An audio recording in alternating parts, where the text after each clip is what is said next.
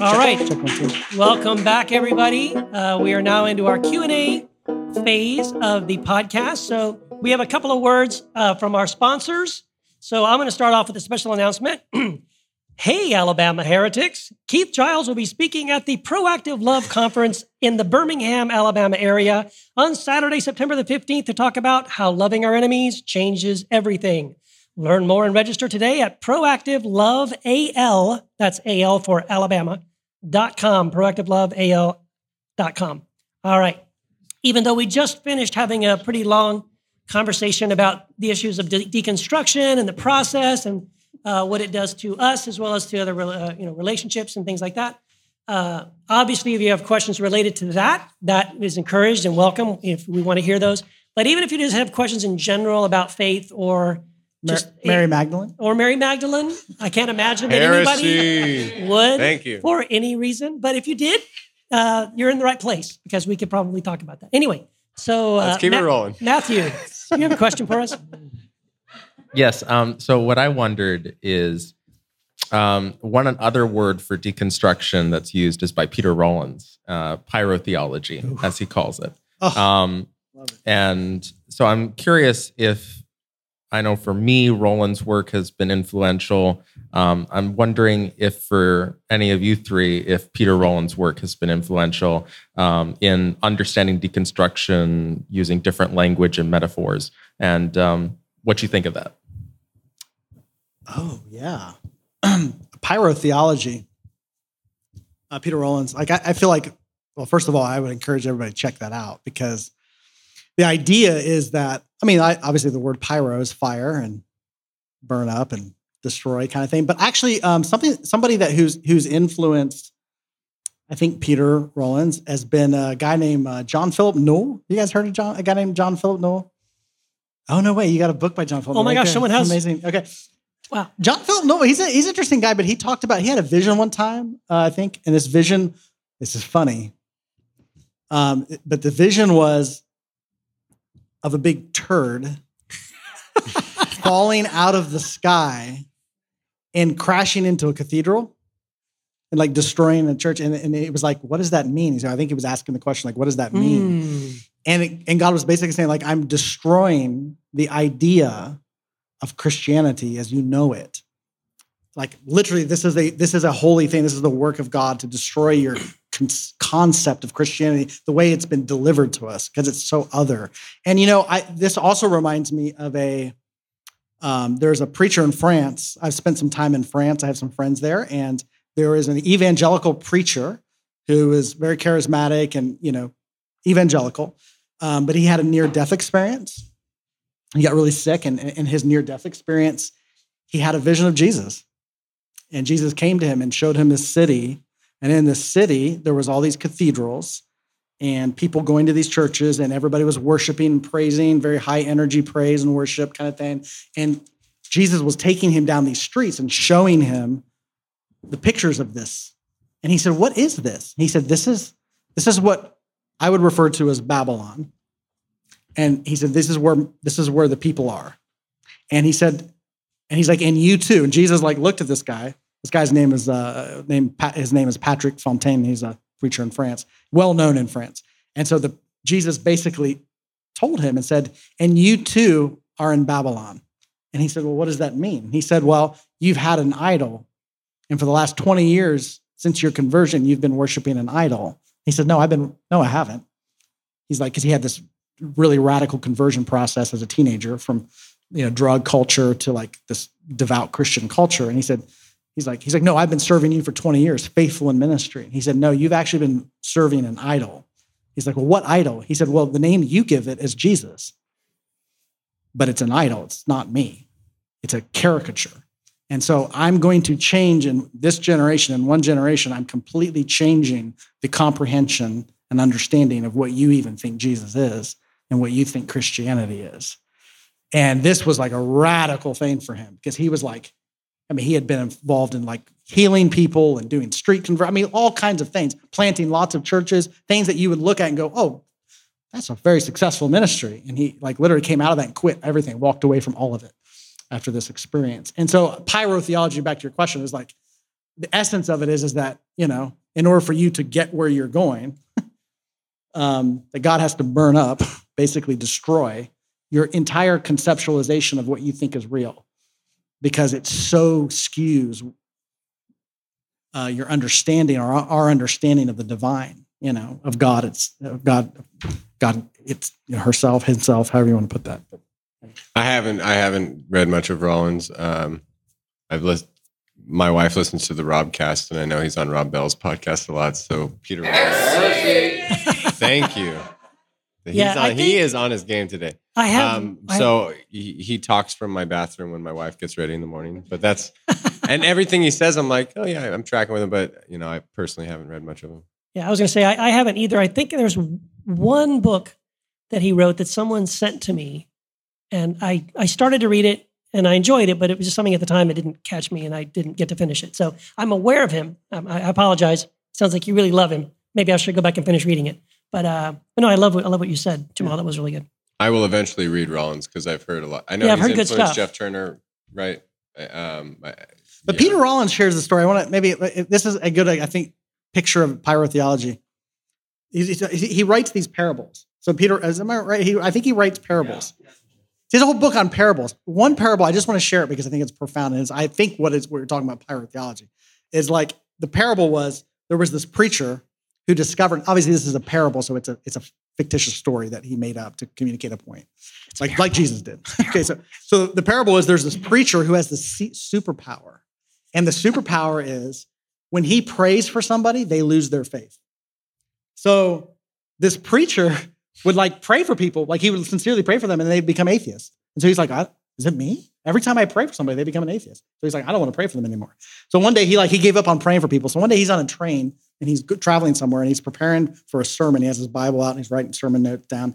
And across from him in the train is some business guy. He's in a suit. He's had a few drinks. He's a little bit intoxicated, and he's like cussing. He's on the phone. He's like cussing, kind of like Matt, just like cussing everybody out. And he's like No, 'cause people upset. He's upset with some some somebody he's talking to on the phone. And so the guy's like looking at him like, oh my gosh, this guy's really unhinged. And he's yelling and screaming on the phone. Finally, the guy slams the phone down and he's ticked, you know, and he like takes a swig, swig of his drink and he looks up and he sees this pastor across from him, like reading the Bible and like writing notes. And he's like, what are you, uh, religious? And the guy's like, uh, like, yeah. He's like, what are you, a pastor or something? He's like, yeah. He's like, so you're, you're, you're a Christian. He's like, I am. He's like, me too. he's like, uh, I tell you what, he's like, it may not look like it, but uh, I have an issue with my, you know, I have an issue with my uh, drinking. I have an issue also with anger, as you can see. he's like, and I would have come apart years ago if it wasn't for my faith. So I admire the good book. I'm church. I'm in church every Wednesday, and I go to church every Sunday. And if it wasn't for the, for my faith, I'd be done a long time ago. So I admire your work. The pastor's like, oh, wait, okay. He's like, and he was felt moved. He forgot about his superpower. So he's like, can I pray for you? Guy's like, okay. So he prays for them. You know, and he's like, prays. And after it's done with his prayer, the pastor uh, looks up and the guy like is looking around. He goes, wait a minute, I just had this epiphany. What's that? He's like, I've been going to church faithfully, reading my Bible every week, faithfully for 20 years. And you know what? This shit don't work.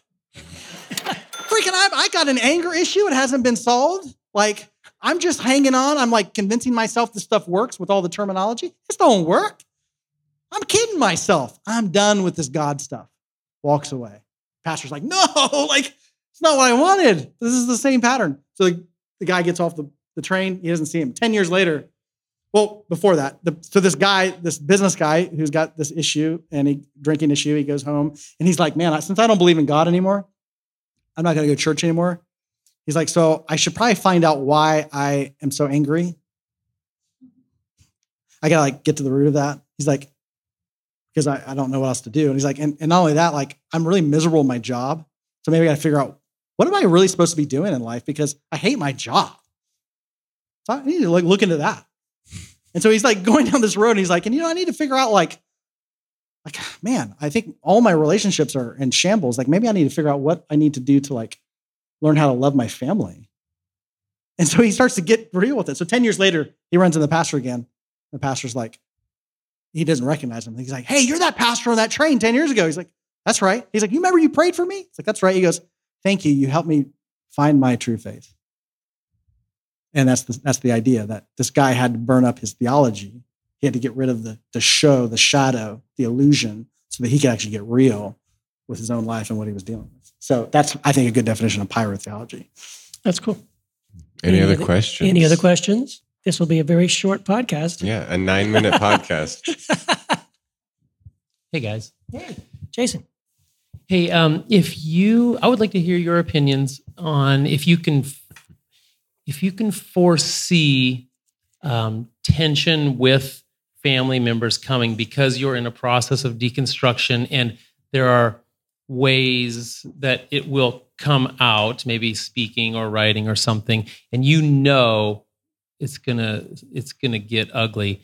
Um, how would you practically suggest prepping for that or prepping other people maybe for that the people who may you know family members who you know will be offended or hurt or they can't believe you now believe these things um, any practical advice for kind of stepping into that um, soon to be war zone Yeah. Wow. Well, don't don't do what I did and speak from a place of anger. I was um I mean I was I was really angry at the church and had good questions and rightfully so. I wouldn't I wouldn't look back and say I disagree with my thought process or the things I was working through. I would have if I had to do it over I would say I would I would sort of just go away for a while and, and work through that without being so vocal. Um, I don't think anyone should rush into, um, and this is just from my experiences. I mean, you want to rush into things and start firing off questions, go for it, like knock yourself out. Um, but it's not, I think you learn as you go to ask the better questions to to not just to prove like your intellectual Right. superiority Yeah. or the fact that these people don't know what they're talking about because they really haven't studied church theology or history or development of thought or anything.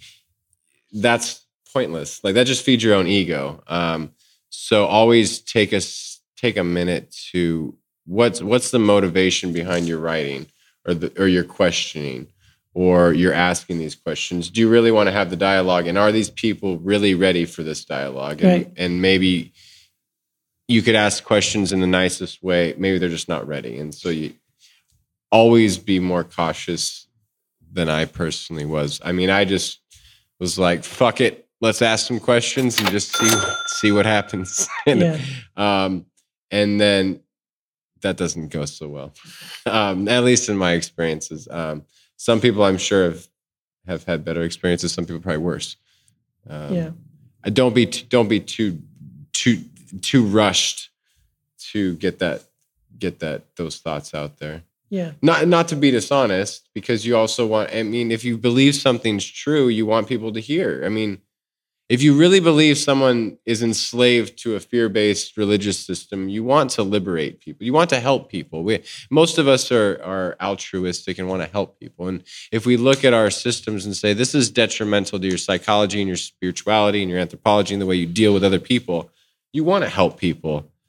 Um, you got to Yeah. kind of weigh whether those people would see it that way or, you know. Yeah, I agree.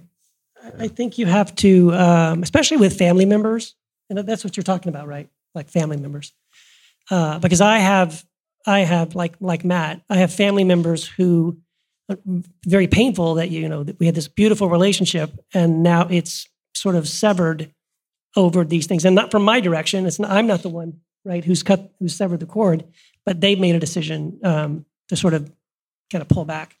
And uh, so that's very painful. And that wasn't something like, and I didn't really necessarily bring it up. I, I agree with what Matt is saying. I think in some ways, like if you're in a place now with your family where your beliefs have changed and theirs haven't, and now you're kind of afraid of, okay, Thanksgiving is coming up and I'm going to go home and what are we going to talk about? I would just say, really consider whether or not you need to have that conversation. Like, um, is this something um, is it is it you know is, is it going to bring is it just going to bring strife or uh, could there be a positive outcome out of it? I, I, don't know. I think every there's no one answer for this, right? It's not like one across the board answer. Every individual situation is going to be different depending on you, depending on the person, and even depending on what it the particular belief or or idea is that that you've shifted or changed that they haven't. You know, um, so it's really tough. I think the verse that comes to mind is the one that says, you know, as uh, to live at peace with all men as far as it depends upon you. And um, you know, in other words, so do all you can uh, to have peace. If it's something you just feel like you're living sort of this lie and you're you don't want to pretend anymore to your family that you're this whatever. Look at me, I'm a Calvinist, but you're really not. Or look at me, I believe in eternal suffering, but you really don't. Um, then there's just something inside of you that's just like, ah, I have to be real. I can't fake it anymore. I've got to somehow express to them like, I just don't believe that anymore. But that's really tough because what that's doing is testing the assumption that we've talked about already do they love me unconditionally? Do these people that I love so dearly, are they still going to love me as intensely when they find out I don't agree with them on something? Now, with my own parents, uh, I've, I've discovered that uh, they've been really cool about it, which thank God. They've been, my, my parents have been really the best. Uh, even when I know some of the things that I've talked with them about have challenged them. I've been shocked, even though uh, some of the things they've like they've embraced, like, oh, that sound, that makes sense. We've had some really good conversations. Um, but again, you can't. Unfortunately, you can't control the, those outcomes. Uh, the best you can do is, I think, as long as you start from a place of your heart's desire, like Matt was saying, your heart's desire is you don't want an argument. You're you're not trying to, you know, uh, start a fight. You, you're just wanting to express something that's a different point of view. Uh, and, and as, as much as you can make sure that comes from a place of sincere humility and love, that's the best you can do, you know. And then whatever happens is on them, right? And then you're, and then how you respond to that. Which though it's it is very painful, like we've been saying, it can be a very painful process um, to experience that shifting or the temperature in the room just changes because all of a sudden, oh, you think that way. Oh, you don't believe that anymore. And suddenly, you know, they're not laughing at your jokes anymore, and you know it's kind of sad. So uh, it's it's a tough one, man. I, I, don't think there's a an easy answer to it. But I think I think um, maybe asking the question. I think the best relationships are the one in which you're aware of what the other person needs, and then asking the question, what do they really need? Because sometimes people want they need to tell you what they're concerned about, and if that's what they need to do, you you should allow them to have i think it's good to say hey you feel conflicted. You, you feel concerned for me and our journey. Maybe they just need to share that with you. And as you're confident in your journey you know you can let them voice their concern to the degree that it's okay i mean you don't want to go beyond to an abusive situation but asking them asking the question like so for example my dad his heart he means well you know he thinks I've lost my way. You know, I'm the, you know, prodigal son, whatever, whatever you want to call it. And so sometimes when I talk to him, I know that he needs, as a dad, to share how he's concerned about me. And I know that he needs that. So I'll just let him vent. And I know when I hit my limit, when I when I feel like, okay, thank you. I've heard enough of that. So I, what I'll say is like, okay, dad, thank you for sharing and let's pick this back up later. And I know I've given him what he needed not every question is a question. Sometimes questions are really statements. So if somebody wants to question you about your belief, if, if you trust your inner guidance, if you believe it to be a statement, then let them make the statement. But if it's a legit, if you feel like it's a legitimate question, then you can feel free to share and answer the question. But it's um, just trust yourself, trust your heart, and give them what they need. Yeah, that's good. Oh, can I just real quick say something, and then yeah, you're next. Uh, this wasn't a family member, but it was a really good friend of mine that lives locally, uh, and I love this guy to death. He's like one of my closest friends. I love him, and um, and I know we, he and I disagree on certain theological points. So I sent him. There's a YouTube clip of uh, I, I, love it. It's Brian Zahnd and this other guy, and it's it's a debate, and it's called the Monster God Debate. If you haven't seen it, you should look it up. It's amazing. So I sent it to my friend, and he was like, "Oh, I couldn't even watch it. You know, it just made me so upset. I got so angry, I couldn't watch it. Oh, so I was like, oh, that's disappointing. Well, a few months later, I sent him another YouTube clip, and it's Brad Jersak doing the beautiful gospel in chairs. If you've ever seen that, that's also an amazing clip. And here's the funny thing they're both saying the same thing. Right. But when he watched the Brad Jersak beautiful gospel in chairs, he goes, "Oh, I cried through the whole thing. It was so beautiful, man. That touched me so much. Thank you. That's that's awesome." I was like, "Whoa, look at that!" So in some ways, it's maybe it's even just finding the right way to introduce that information, right? So for my friend, it was definitely not the debate situation, but it was this beautiful presentation that just framed the same information in a way that he was able to receive it, right? And that's it's not it's going to be sometimes really hard to know what it is for that person that's going to work or click and what what's going to just set them off. So anyway, there's, there's just a, a real example of that. Um, I'm not going to have better questions when I'm back in my kitchen listening to you guys talking.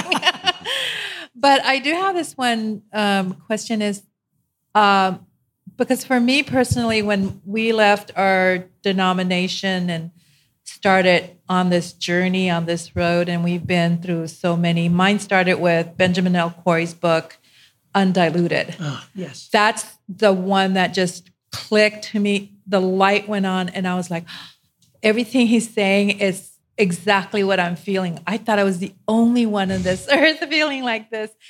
And um, I was afraid to share it with him because he's a third generation Seventh day Adventist, or he was. and so that was really scary for me because I grew up in a home that was Catholic one moment and there was Baptist another moment and it was all this other religions, you know, uh, on and on. So I wasn't taught that there was just one way. So I had that going for me. Good. but uh, now that I'm on this road and it's been three years since uh, my discovery, I'm so elated. Like I want to share it with everybody. And I feel like it's like a new start. I feel like it's during Jesus' time or even after, and you're getting together in these small little groups because there is no church to go to with all this that we've been discover that mm-hmm. I've been discovering and that we've been discovering together. And so for me, it's elation. And it, mm-hmm. sometimes it feels like a dream, like I'm going through this dream. And I sometimes have to ask myself, geez, am I really here? Did I really hear that? Did I really read that? Is that what it really is? Mm.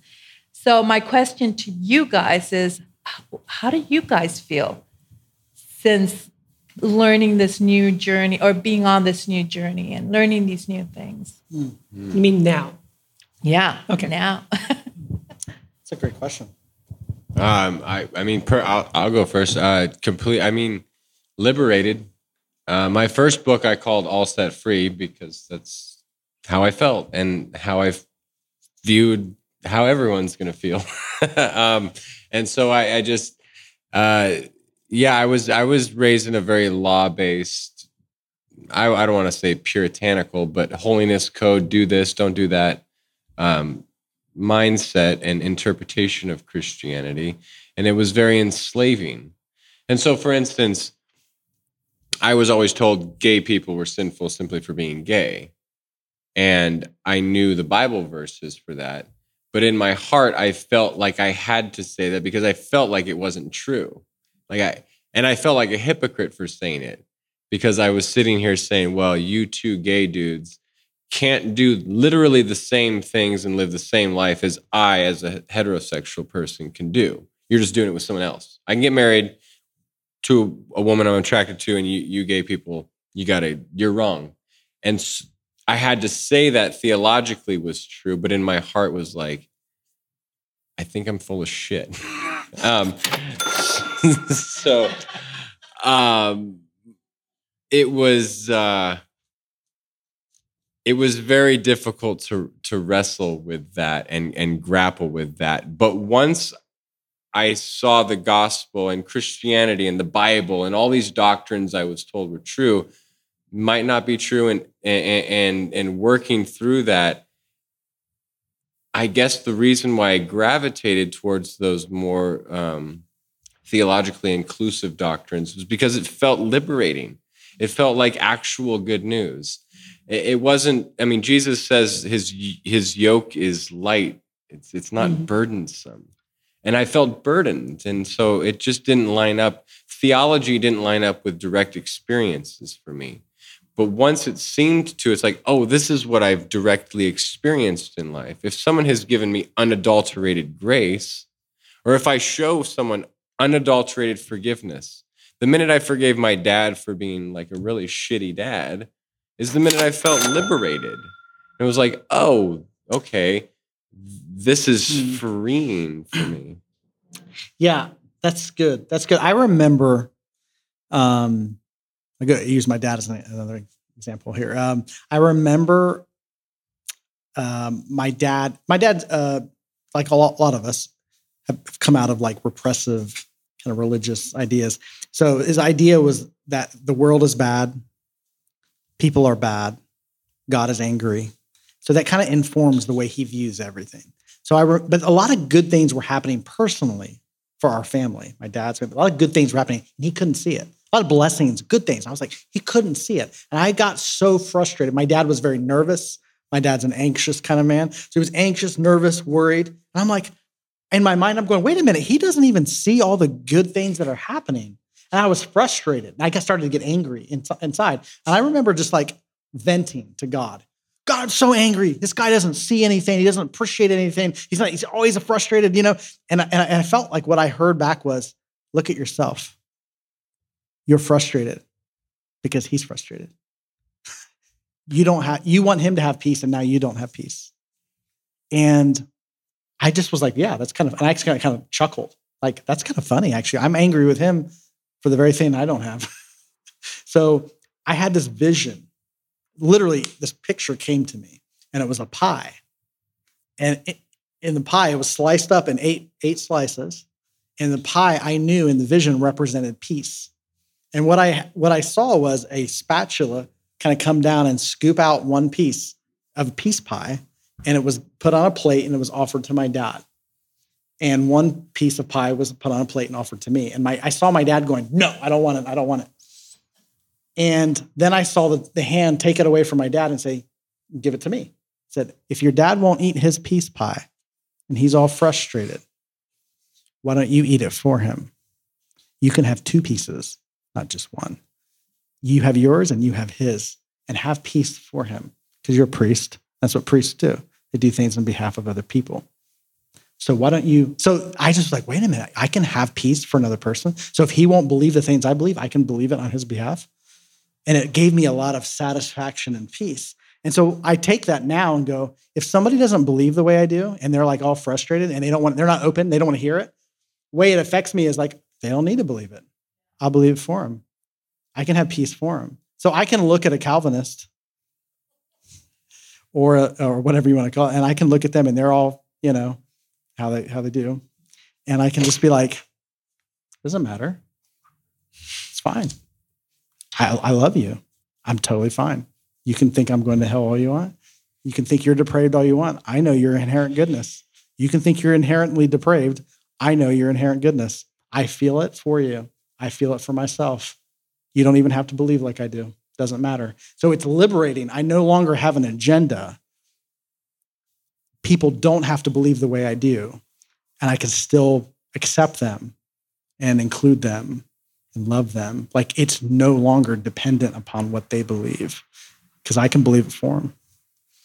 Yeah, that's beautiful. Yeah, I think What's that? Yeah, totally. Like can yeah, like can I, I love the term namaste because it just means the God in me sees the God in you. And it doesn't depend on any the other person. It's like I can see the God in you. I can see like I challenge you to meet another human being that has that is not made in the image and likeness of God. So the most Bible believing person that believes in the literal words of Genesis and how the, the creation of event unfolded, you can go to that person goes, you know, you can say, okay, according to your belief in Genesis, when it says that all human beings were created in the image and likeness of God, can you find a human being that does not bear the, the divine image? And if if if the answer is no, everybody div- bears that divine image, then the question is on you, can you see that divine image? Not do they need to change? question is, can you see it? Because if I can see it, I'm better off. You know? Yeah. So awesome. Yeah, uh, I don't know about anyone else, but all I can think of right now is pie. Um, but uh, for yeah, real quick, I, I agree with these guys. I, I think for me, the beautiful thing is I feel like I, I don't fear God anymore. Uh, I, I love Him, and I realize how much He really loves me. And in fact, I've been like really geeking out lately on just meditating on all these amazing verses in in Ephesians and Colossians and uh, Philippians and Romans that just go on and on and on about this incredible love of God, right? That nothing will ever separate us from the love of God. And it's higher, wider, and longer and deeper than we can imagine. It's like, and it's just that kind of stuff just blows my mind. And I feel like I have freedom now to really fully uh, grasp that, you know what I mean? And I and to have permission to believe that there is a God who loves me just way more than I can ever imagine. That's why I don't fear God. I don't fear hell. I don't fear this judgment. I feel like God, God is love and he loves me and he loves everyone and he wants us to, to grasp this incredible love.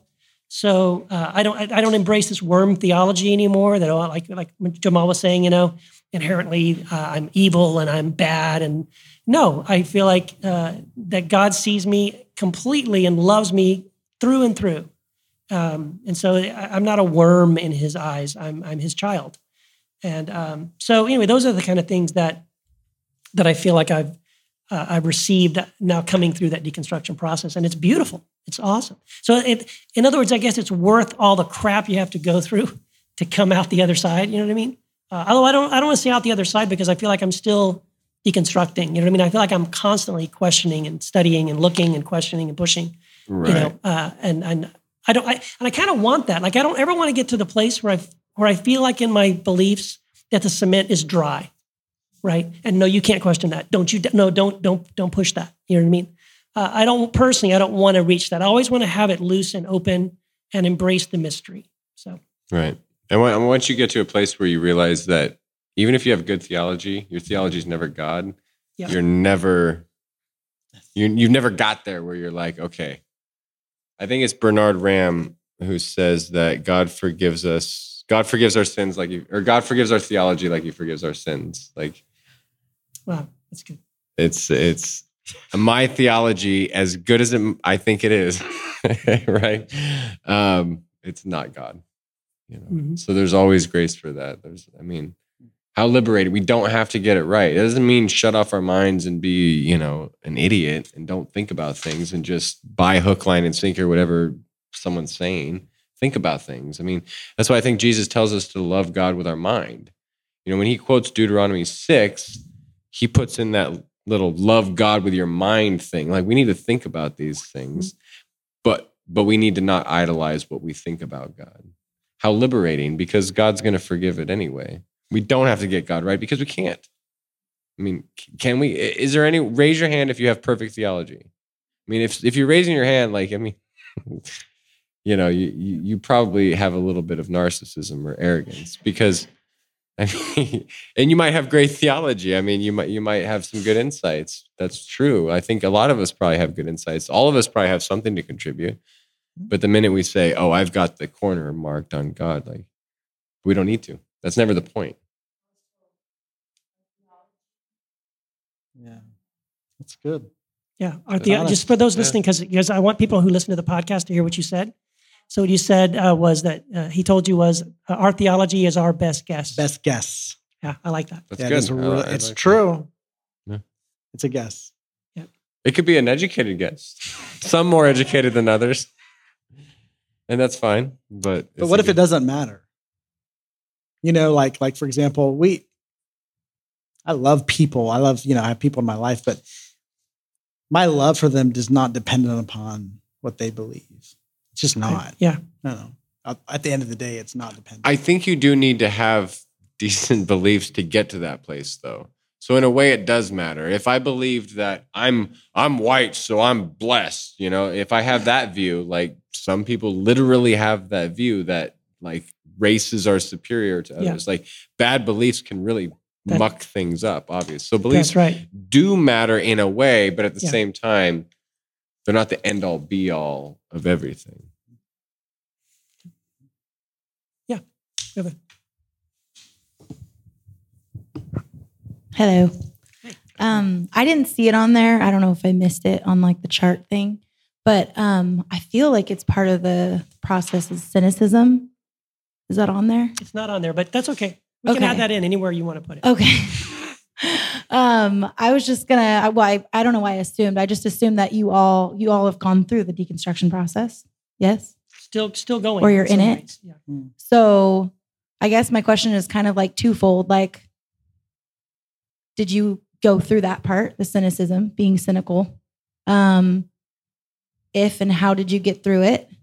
Um, and That's a good question. this is kind of a weird part of it, but it relates to me personally. So um, I was a worship leader for a while, and you know, there's a lot of emotion attached to that part of ministry. Mhm. Um, and I'm an emotional person, and so going through this process, sort of without, without that, um, what's the word? Well, anchor, but like also like it's like a venting place Yep. or a connection place, outlet. There you go, outlet. Um, it it like I felt a lot of um, loss, you know, because I didn't have that connection to God. Because my deconstruction process has very little to do with my relationship. Um, for me personally, my relationship has never been in question, but the information, the doctrine, church, people at church, all those kinds of things have been, you know, totally um, moved around in my brain and and all that stuff. And so, anyway, I'm trying to get to the point, which is that the whole cynical part of it. Like, how do you how do you deal with that part? Um, because I don't want to be cynical. I, I I want to be at peace, and I want to be what Can you give an example of cynicism? Like when when you feel cynical about Okay. something, can you like what, what, so what like when someone is sharing their faith Okay. or when you go to a church service and you see people on their knees Okay. or in tears you know and part of you is like you know for me like a lot of that stuff i i let i i was like well that doesn't mean anything you know because they're they believe in something that's not doesn't mean the same thing to me anymore and but at the same time i didn't stop believing in humanity Sure. and that people hurt and want for, forgiveness or they want validation or they want connection or they want whatever it is that they're you know searching for Mhm. so it's not that i doubted them or their authenticity but i don't know just the whole the whole you know i don't know i feel like i'm not expressing myself No, right No, but no, i I, no, I no. know exactly what you mean. Yeah, totally. I I'm I'm I've been in this process for like a year and I was out of church and I miss worship so much. I w- I miss worship music. And so I'm kind of like looking for that like do any of you have that? Like do you guys in your journeys like do you still listen to worship music? Do you wrestle with the words cuz that's my biggest thing now. Like I listen to stuff and I'm like whoa like that cannot be in that song. Right. you know Right. especially with now with what i believe. I'm like this is terrible. This is so sad and so hopeless and you know and so now i'm getting back into church.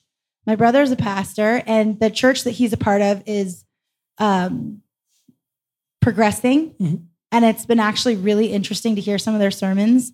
Um i, I was actually going to post some of their sermons on the heretic happy hour page Go for it. but I was like, I don't know if they're okay with it. I don't know if you're okay with We'll it. let Maybe I'll you know. message it to we'll you. let you know what we think. It just depends on their statement of faith. What they it's believe? It's such a Yeah. taboo thing. I feel like it's such a taboo thing. Like when you're in ministry for so long, you're just like, can we share? Can I Mhm. share this? Can you share that? I don't know. Anyway, but um, so I'm getting back into church and I'm getting back involved with ministry, worship specifically, and I'm like wrestling with song choices. I'm Yeah. wrestling with Yes. how, you know. So I don't even know if I asked a question, No. I, I think you did. Can I? Yeah, let me address that real but quick. help me. I, I remember. here, here's the thing: cynicism. Cynicism is We're an taking the mic away from her Oh. now. Uh, okay, so You can tell she's a worshiper. Uh, she was she was on that mic. Yeah. I, I, I remember a phase where I was very cynical of preachers, very cynical of any any religious experiences.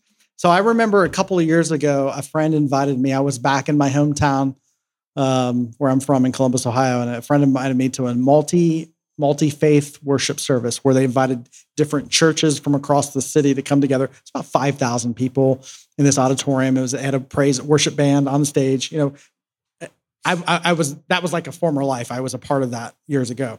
So like I remember being triggered, like walking in and going, look at this crap. I left this stuff, you know, and I was really triggered. And they were singing songs.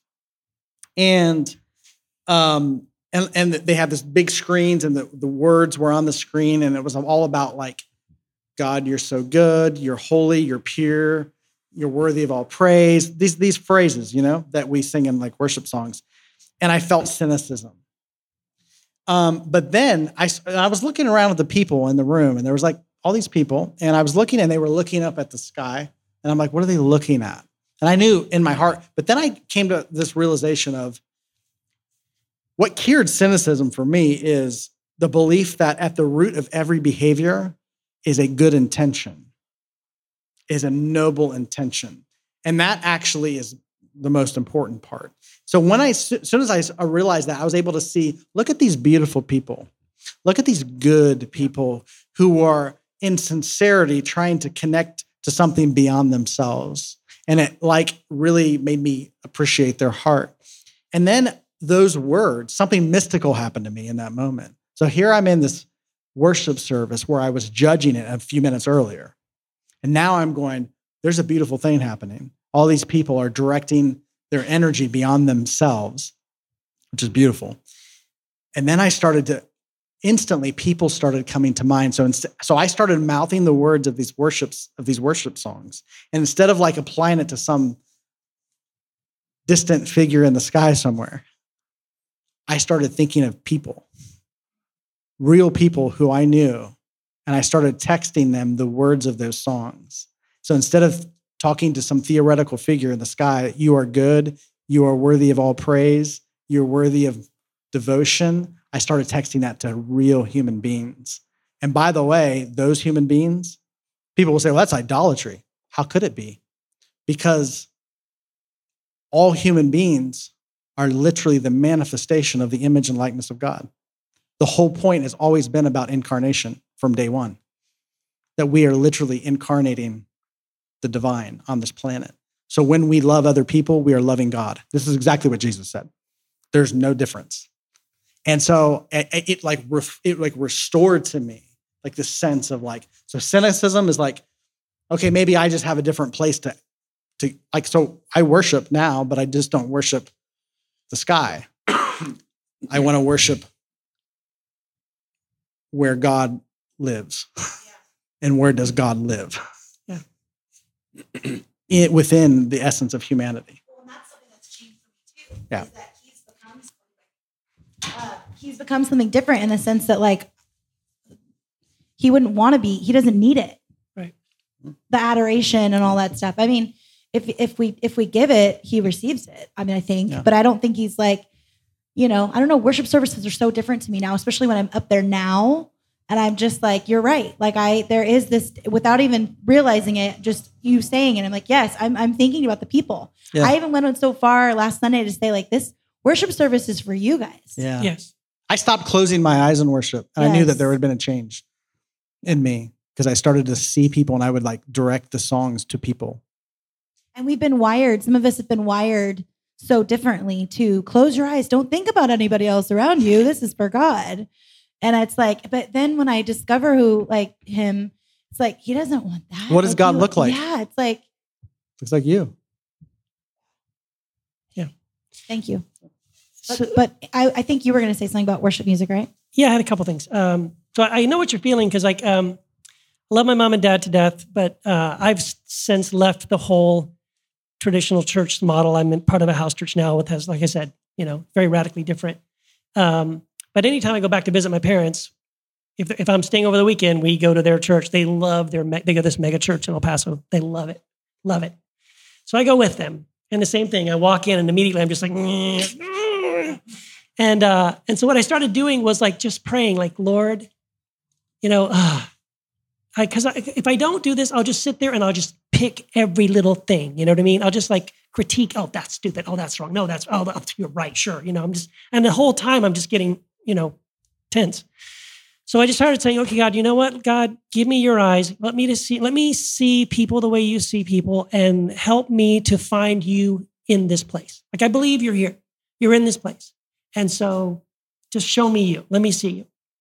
And the beautiful thing was he did. And like, so I, I, got a ton out of that. Uh, I, I came home very blessed, right?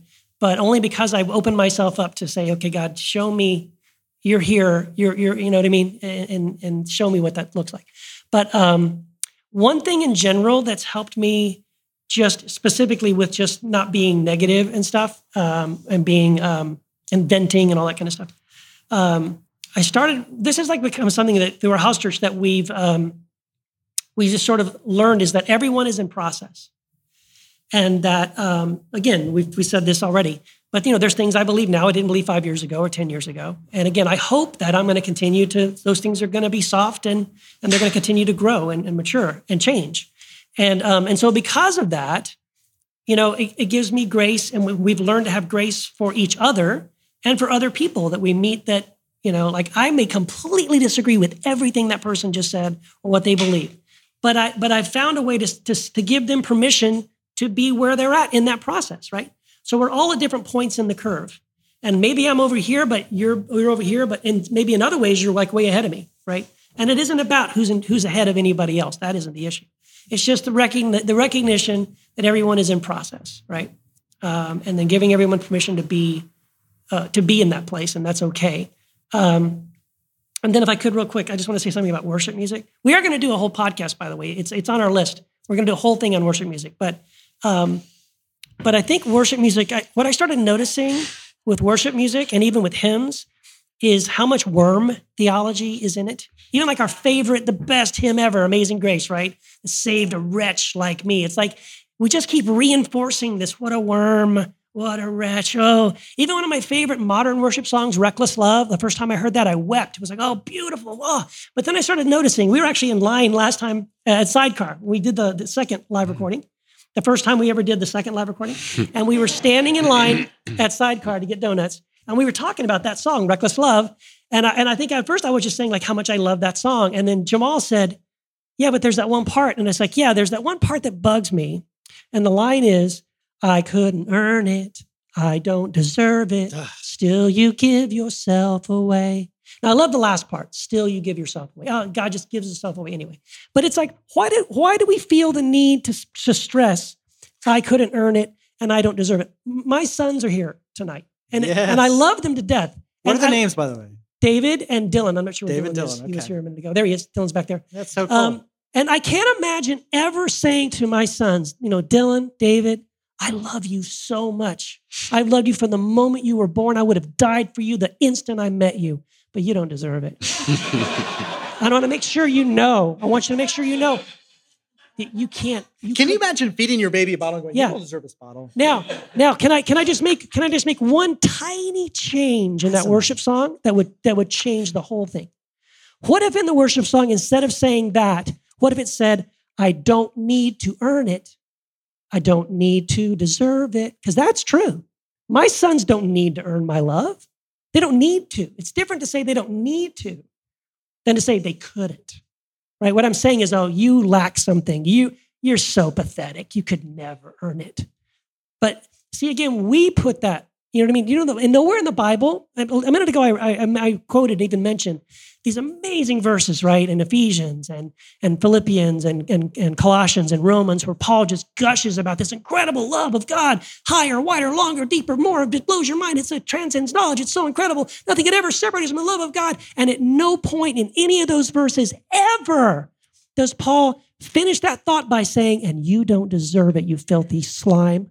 It's true. Never. True. We do. Yeah. We add, we pencil that in the corner. We put that in there, but God doesn't. Gosh, it just it, it kills me. Like that's one of my biggest pet peeves about worship music. That no matter how beautiful the song is, just talking about the amazing, the reckless love of God. Oh, but by the way, you slime ball, you don't deserve it, you pig. Like, why? That's my voice, right? That to me is the same as David in this beautiful psalm about this beautiful love of God. David drops in about dashing babies' heads against the rocks. That was David. That's not God, right? So we unfortunately we screw it up. We put our own little twist on it that, that screws it up.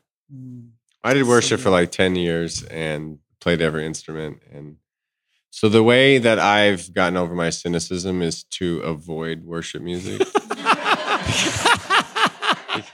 it it's always in six eight timing. idea. I can't listen to songs in six eight timing anymore because I'm just like, oh, this sounds like a fucking worship song. And it just seems so con- like to me the whole idea of worship music as like a genre of music sounds so absurd to me. I, I was in I went to school for music and it's like like for one, I get I'm more worshipful hiking a mountain. Why does why do we talk about worship like like now we got to play some C G E minor eh, like fucking D, bullshit C, all the same E. time? It's like You can play those. and then there is the stuff, you know, like you you paid the debt for me and all this penal substitution Right. stuff. That's just like the minute I hear that, I I'm just like, okay, I can still be worshipful. I can still, you know, look at the people who are have the good intention. Their their heart is in the right place. But I personally can't be like, oh, I'm connected to God now. It just it's just like I don't I don't understand why playing a song in six eight timing makes me closer to God. Yeah. I mean, I mean, I, I, I listen to like I listen to offensive music. For most people, would be offensive music. Like I listen to Logic. He's a rapper, and I find his lyrics are like way more closer to on point to what being a human is like, and I find more connection to. And he would say all these offensive things that my parents would just die over. And it's like, well, that to me is actually more accurate than this beautiful worship music I played for 10 years. And I would be like, Do you want any vocals in your monitor? I'm like, Fuck no. I'm good. I don't need vocals in the monitor because I, I can't, I- you know, it's just that stuff that's just like, Jesus, you paid our debt. And I'm just thinking, like, okay, so God was going to beat the shit out of Jesus until he decided not to. And I'm, I'm supposed to be like, Thank you, God. Like, so that I, so I, I avoid worship. I can't listen to like I can't listen to it on the radio. What if we? And, and, when- and when I say worship music, I mean you know like the Right. you know what I mean the genre of music. Like I find Bob Dylan much more worshipful, yeah. or Bob Marley, or uh, God Sam Cooke, Otis Redding. Like I I I find a connection to who I am as a human and how that relates to God, the divine, the universe, whatever, way more than I ever like got out of Yeah. Hillsong. And the great thing about that stuff, that that kind of music, uh, is that you don't have to wait until Sunday morning at nine o'clock and go to a certain place at a certain time and listen to certain Right. music. And well, now because there's not an agenda. It's art for the sake. it's It's it's art in a anytime, pure sense. anywhere. Not well. We got to create this thing, but we we got to make sure that we've we we've got it in this formula with this, and that's Mm-hmm. Yeah. just how it seems. It just seems Well, really formulaic. I think people are. I think. I think people are tend to be emotionally repressed. So when people are emotionally repressed, the one time a week they get to express their emotion is on Sunday morning in high pa- and high powered praise bands, and it feels good to express your emotion. And I agree, I, I agree. It feels good, but I've always been struck by in the in the scriptures it talks about like the mountains worship and the trees worship, and I just think that's profound. It's like how do mountains worship? Like literally, think about it. Like what do mountains do to worship? Nothing. they just be. They just are. They just do what they do. They just are. The ocean worships by being what it is. So the question is, I just think maybe maybe the understanding of worship needs to expand a little bit. I get it that it's the emotional expression. Human beings, though, worship. I believe that we worship when we are able to connect with our heart. And when we connect with our heart, we're able to express love. So when you love, because obviously, what is God? The essence of God is love. God is love. So when human beings love and can express love, that is worship. So every time you express love to a, another being, you are worshiping. And I just think that there's a picture of that that's happening in these worship services and where people are connecting with their hearts. It just so happens that that's the only time they can really do that. You know, like how often do people look and weep and say things and express their devotion? Like you would think that you people experience that in dating relationships periodically for a season and then they get away from that. But what if that was the way we were meant to live? Yeah. Which we are like enamored and we're like expressing somebody's adoration all the time. You know what I mean? Yeah. Like I think that's worship. And when we do that, we're worshiping. And I just don't think that has to be limited to a theoretical being in the sky.